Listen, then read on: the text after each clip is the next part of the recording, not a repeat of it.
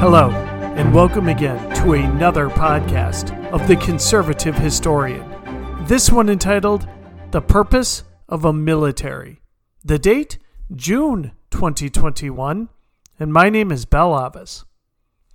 Quote The art of war is of vital importance to the state. It is a matter of life and death, a road either to safety or to ruin. Hence, it is a subject of inquiry that can on no account be neglected. Unquote. Sun Tzu, The Art of War. Quote, War is such a dangerous business that mistakes that come from kindness are the very worst, and a strong character will not be unbalanced by the most powerful of emotions. Unquote. Karl von Clausewitz on War. End quote. He will win who knows when to fight and when not to fight. He will win who knows how to handle both superior and inferior forces. He will win whose army is animated by the same spirit throughout all of its ranks. He will win who, prepared himself, waits to take the enemy unprepared. He will win who has military capacity and is not interfered with by the sovereign.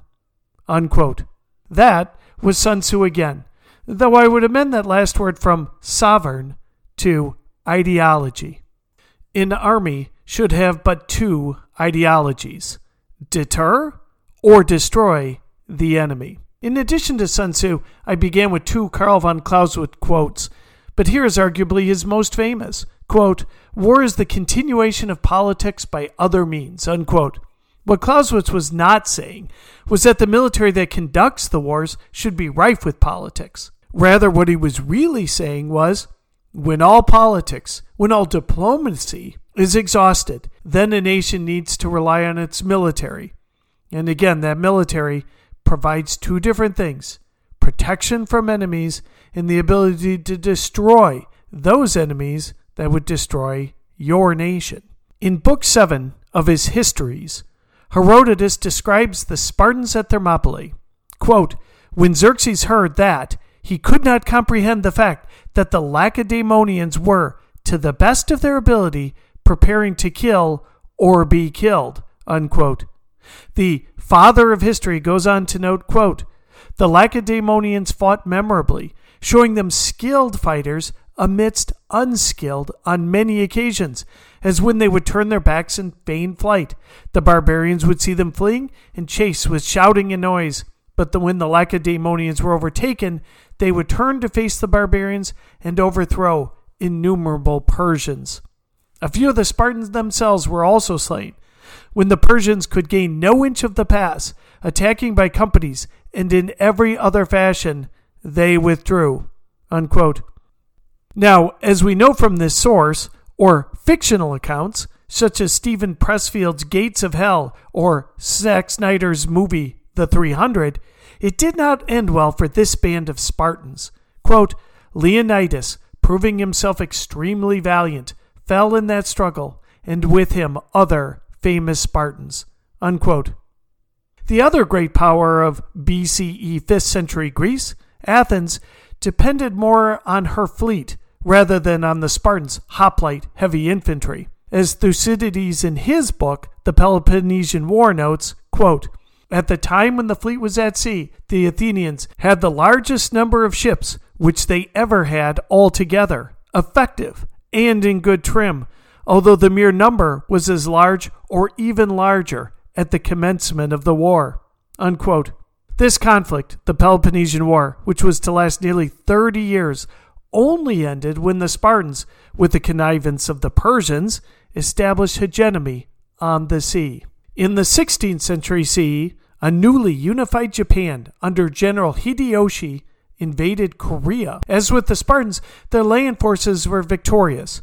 Unlike the Spartans, later on in the Peloponnesian War, the Japanese were never entirely successful at sea, primarily due to the efforts of Korean Admiral Yi Sun-shin in my book, The Conservative Historian Collected Works, available for sale on Amazon, by the way, I rank Yi Sun-shin as the second greatest admiral of all time, right behind Horatio Nelson. In an article on Asian studies, author Mark Jason Gilbert notes, quote, Though little known in the West, Korean Admiral Yi Sun-shin, 1545 to 1598, is a major figure in Korean and Japanese history. His technological and strategic innovations sparked a revolution in Asian naval warfare and initiated both the modern naval force and style of combat. These innovations helped Korea repel a series of Japanese invasions from 1592 to 1598, paving the way for more than 250 years of Japanese semi isolation from world affairs. The ultimate adoption of Yi's ideas by the defeated Japanese led to their triumph in the Russo Japanese War of 1904 to 1905, an event that altered the balance of power in Asia and much of subsequent world history. Unquote. But like many military leaders before and since, the admiral had to deal with the intrusion of politics.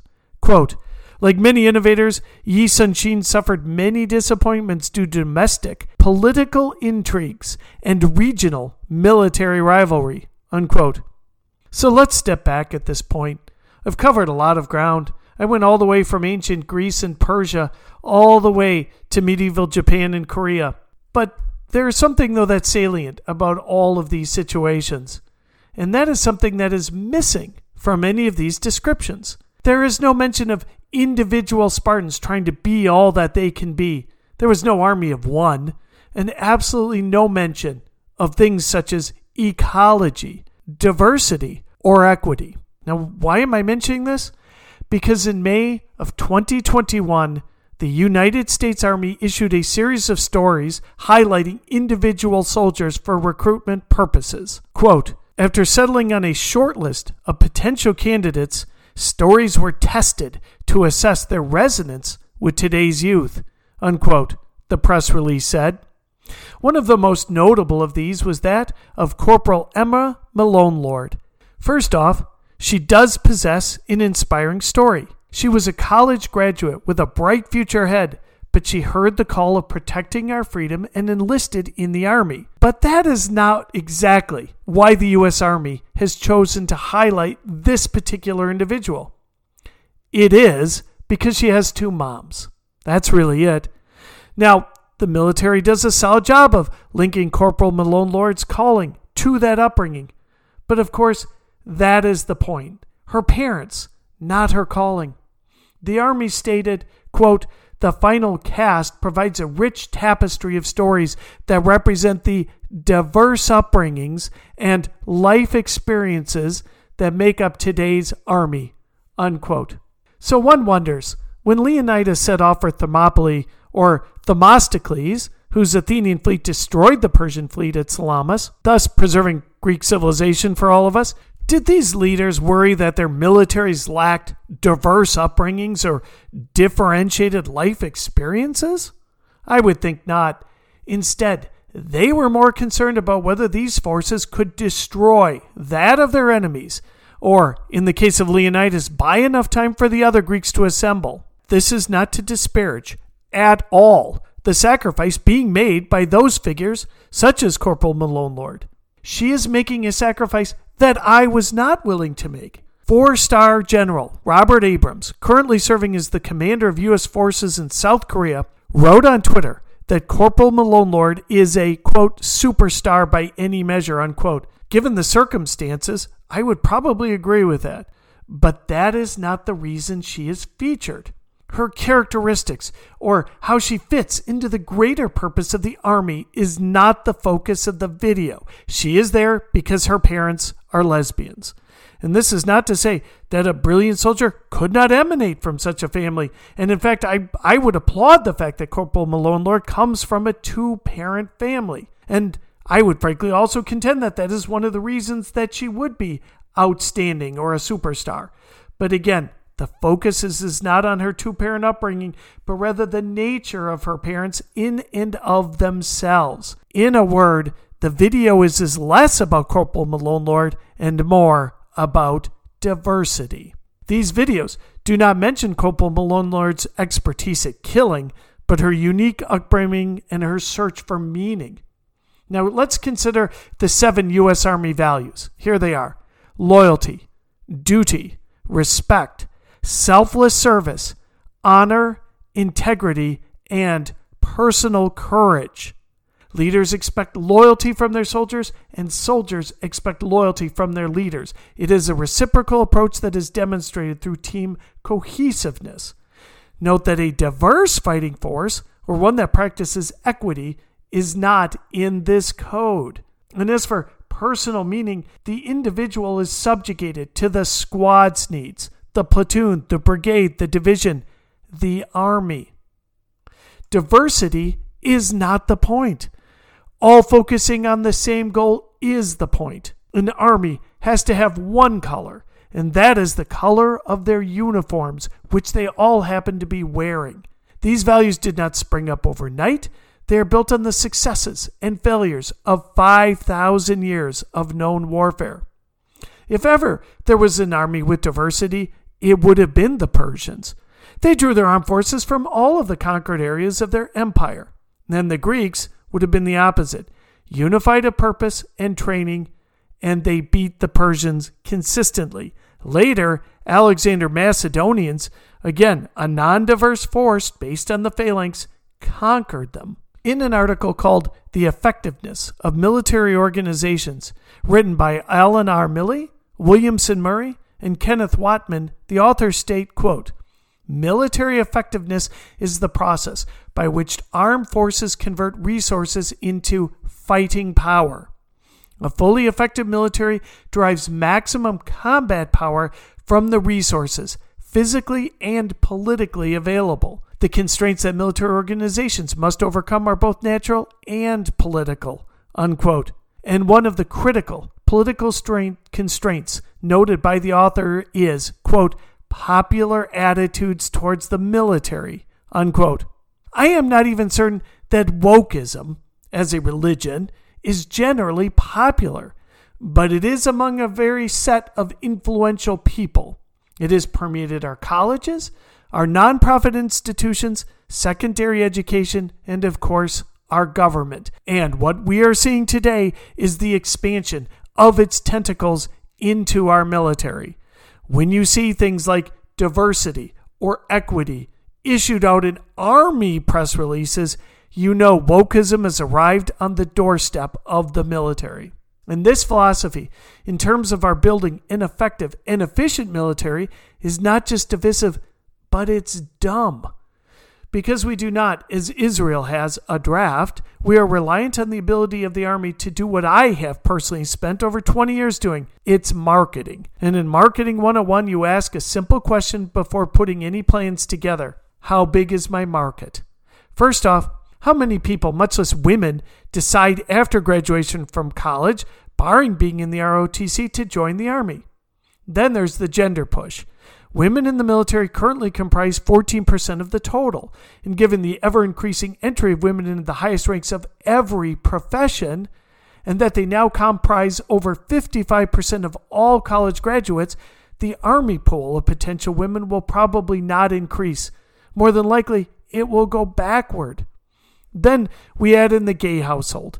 According to the Williams Institute study of American demographics, less than 5% identify as lesbian, gay, or bisexual within the United States, and 0.3% identify as trans. That is not a big market. It is not just that the military is wrong to focus on women and not much larger potential of males but that they would focus on a tiny percent of individuals raised in a same sex marriage. Then add in that traditionally the military has been more conservative than liberal. For example, in 2016, 14.5% of service members said they would cast their vote for Trump, compared to just 20.6% who would vote for Hillary Clinton. Yet gays have not. Nearly 9 million LGBTQ adults are registered and eligible to vote in the 2020 general election. Half of registered LGBTQ voters, around 50%, are registered as Democrats, as opposed to 15% for Republicans. So, why would the Army feature an ad that, by its very nature, would appeal to a small minority when the ultimate goal is to recruit more valued people to the military.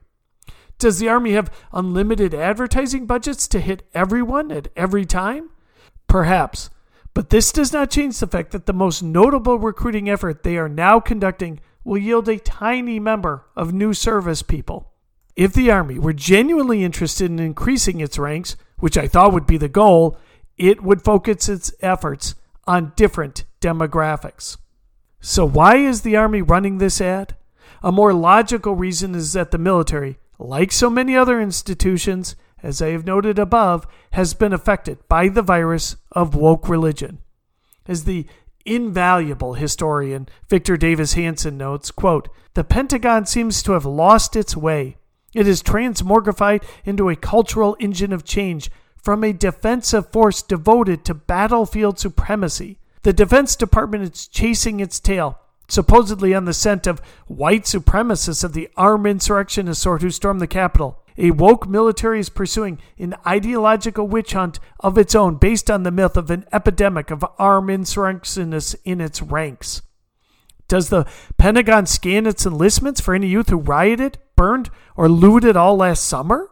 Is it afraid they're sympathizers of radical Islamists of the Major Nidal Hasan sort? You know, the 2009 mass murder at Fort Hood, whose killing spree of unarmed U.S. soldiers worried then Chief of Staff General George Casey that his diversity initiatives might suffer?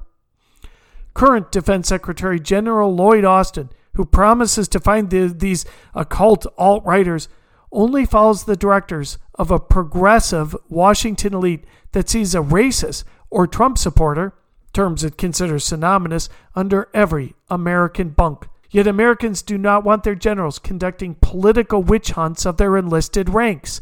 They do not want retired admirals to be known as liberals or conservatives. By the nature of their publicity, express venom against sitting presidents. They do not want the Pentagon weighing in on every contentious cultural and social issue. Unquote. In addition to the video series featuring Corporal Malone Lord, here are a few additional nuggets concerning the movement within the military. The U.S. Army announced that it now classifies climate change as a, quote, serious threat to U.S. national security interests and defense objectives, unquote. The statement subsequently signaled the military's intention to prioritize combating climate change with new risk analyses threat projections, installation and natural resource planning, supply chain procurement considerations, and general strategy. Now, I am a learned man who believes that the use of profanity shows a lack of erudition and scholarliness.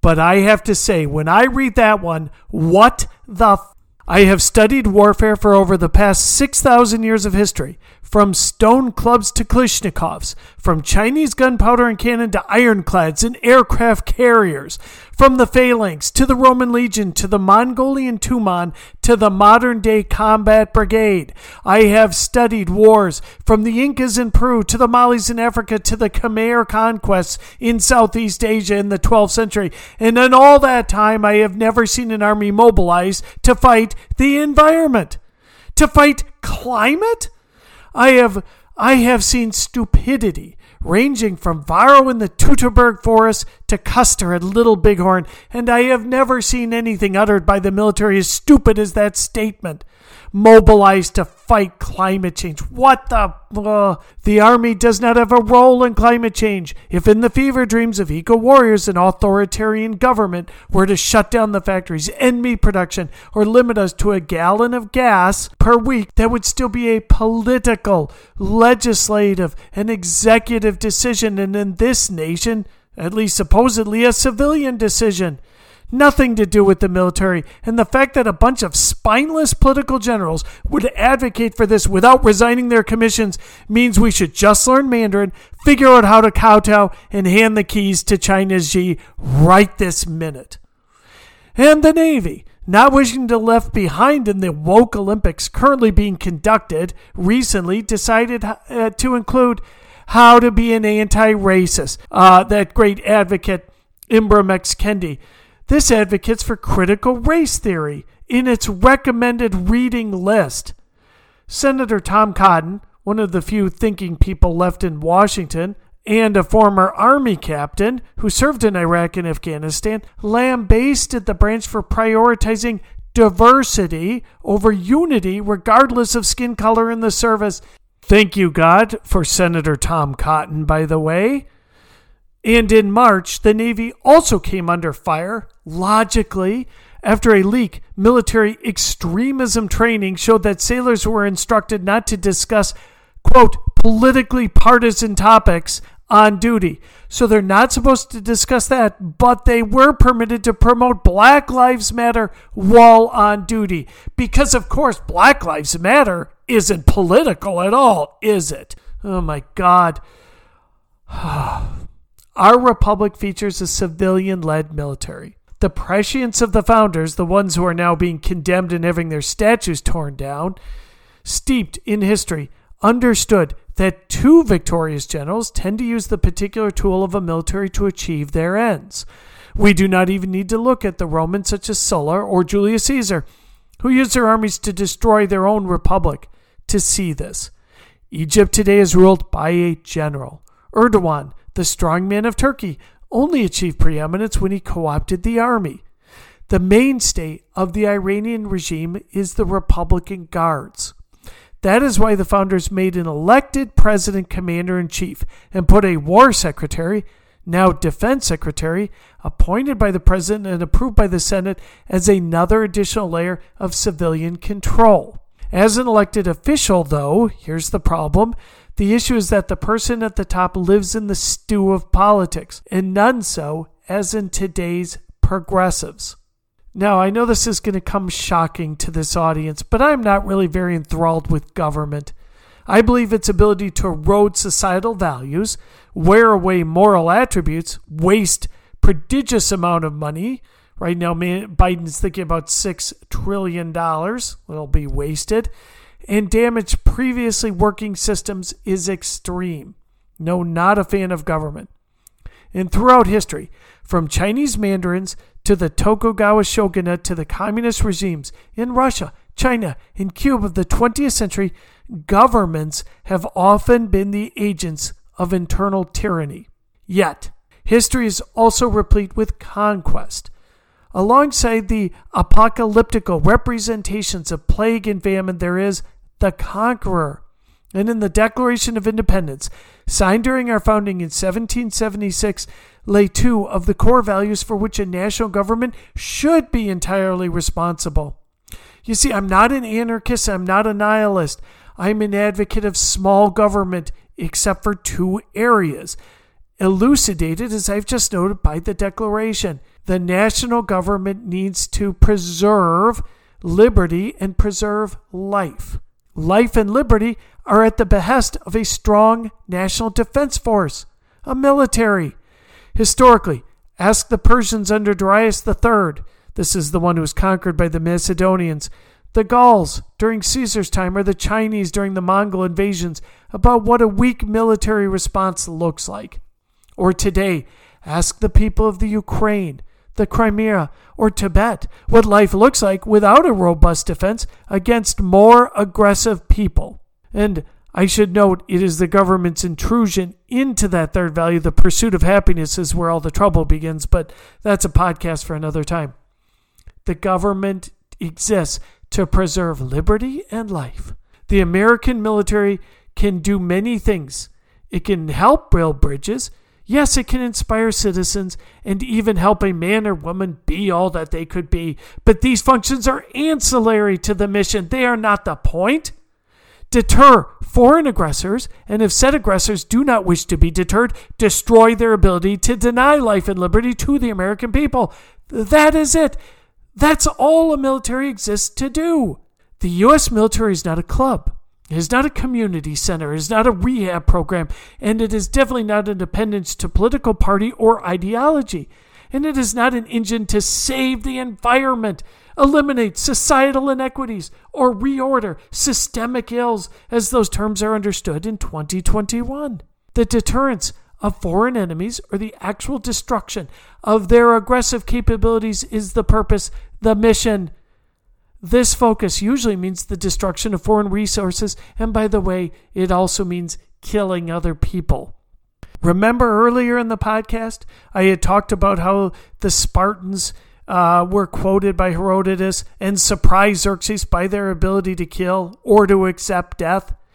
The Spartans and all of Greece were simply too small to provide a deterrence to Persia. So when Persia invaded, the only way that the Spartans and the rest of Greece could remain free was to kill the Persians. That's how it works.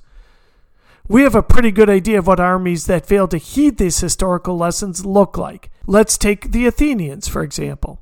Their victory at Salamis cemented Greek freedom, but during the Peloponnesian War, the political jockeying and infighting swayed their decisions to their detriment.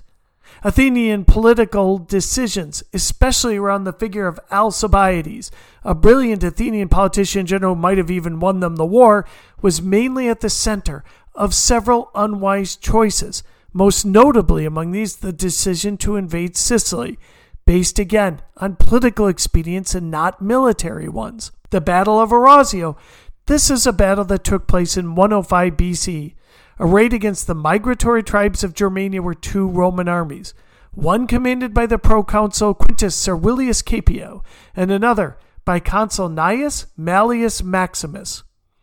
Bitter differences between these two commanders prevented the Roman armies from cooperating with devastating results.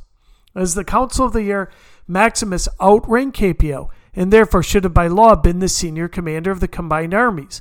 However, because Maximus was a novus homo, or a new man, one without a long list of ancestors, and therefore lacked the noble background of the Roman aristocracy, Caepio refused to serve under him and made camp on the opposite side of the river.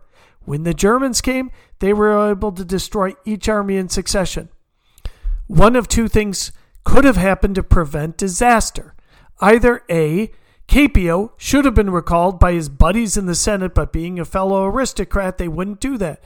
Or Maximus shouldn't have been sent out over an aristocrat in the first place. In other words, political decisions and political belief systems had so infiltrated the minds of these Roman commanders that they led them both to disaster. Let's talk about something uh, a little bit nearer in history. The Union Army in the American Civil War nearly lost the war due to the actions of generals appointed not due to skill or experience, but rather political connections. In one most notable case, Daniel Sickles moved out of his position on the second day of Gettysburg, and by doing so, nearly led to a Union defeat. And from the Civil War, from the General William Tecumseh Sherman, we have the quote, War is hell. Just as with plague and famine, the world would be a better place for the end of war. You did not need to tell a historian worth their salt about the horrors of war. Those who believe that what does not kill you will make you stronger need to maybe read a little bit more about World War I. Europe survived, but was afterwards a broken entity. During the Battle of the Somme in World War I, 200,000, 200,000 British soldiers, roughly two thirds of the population of the city of St. Louis, were killed in under 30 days of fighting. And even in more minor conflicts, ones involving us directly, such as the Iraq War or America's nearly 20 years in Afghanistan, have created a whole class of victims that live among us. And as far as those victims go, every effort we have as a nation should be put forth to help veterans with PTSD or other sufferings from these wars. Leftists often say that if you did not spend so much money on defense, that you could afford this or that social program. I would contend that if you did not spend so much on those social programs, you would have plenty of money left over. I mean, really? In California, a teacher can retire at 55 on a full pension? How about giving some of that money to the veteran who has PTSD? And if Congress can whip up out of basically nowhere a trillion dollars for COVID relief when vaccines are here and the economy is in recovery, then you can spend whatever is necessary on veterans. I mean, come, you know, as our president would say, come on. All the horrors of war, including PTSD, do not change one seminal fact about humanity itself. something hardwired into our DNA, and it is not going away. And that is the fact that there lies in too many humans a predatory species that is more cunning, vicious, and fearsome than any falcon, lion, or a shark is a sense of wishing to dominate their fellow human beings. In Putin's Russia, we see it today. In China's Xi, in North Korea's Kim, and Iran's Khamenei. The length of the list is woefully long. We are hardwired to predation. There it is. And therefore, we need protection from those whose aggressiveness manifests itself in a thirst for conquest and domination. And that means we need a ready military, literally at a moment's notice, to respond. Let's be clear critical theory and wokeism implemented in an army that should be unified on those purposes of which I have described above to deter or destroy an enemy is an unnecessary and potentially fatal distraction. Institution by institution, we have seen the virus of this ideology creep into education, entertainment, the media, the law, science, and now we have it at the core of our fighting force. But here's the difference. In the movieplex, the classroom, or the cable news program, we can contend against a scourge that seeks to divide rather than unite. But if China invades Taiwan, if Iran tries to conquer Saudi Arabia, if North Korea launches nuclear weapons against Seoul or Seattle, our military must be trained, equipped, and focused on the mission. I lament how our military would do against these types of threats. Notice what I have not said. I have not said about a direct land invasion of our homeland. The primary reason for that is because of the traditional power of the United States military, the tradition of being able to project our power across seas means that it is a deterrence, but even that should not be taken for granted. Sun Tzu stated, quote, "The art of war teaches us to rely not on the likelihood of the enemy's not coming, but on our readiness to receive him, not on the chance of his not attacking, but rather on the fact that we have made our position unassailable. Unquote. Does a military more concerned with ecology, diversity, societal equity, and theories on systemic racism, does that military seem unassailable? It seems divided. It seems like a military that's far more interested in political ideology than in its true mission. Is an army subject to an intentionally divisive ideology capable of upholding our liberty and our lives? Thank you for listening to this latest of Conservative Historian podcast. Look for all of our podcasts on our Buzzsprout feed. And if you're interested in more materials, take a look at our website at www.conservativehistorian.com. This is Bell Avis. Thank you for listening.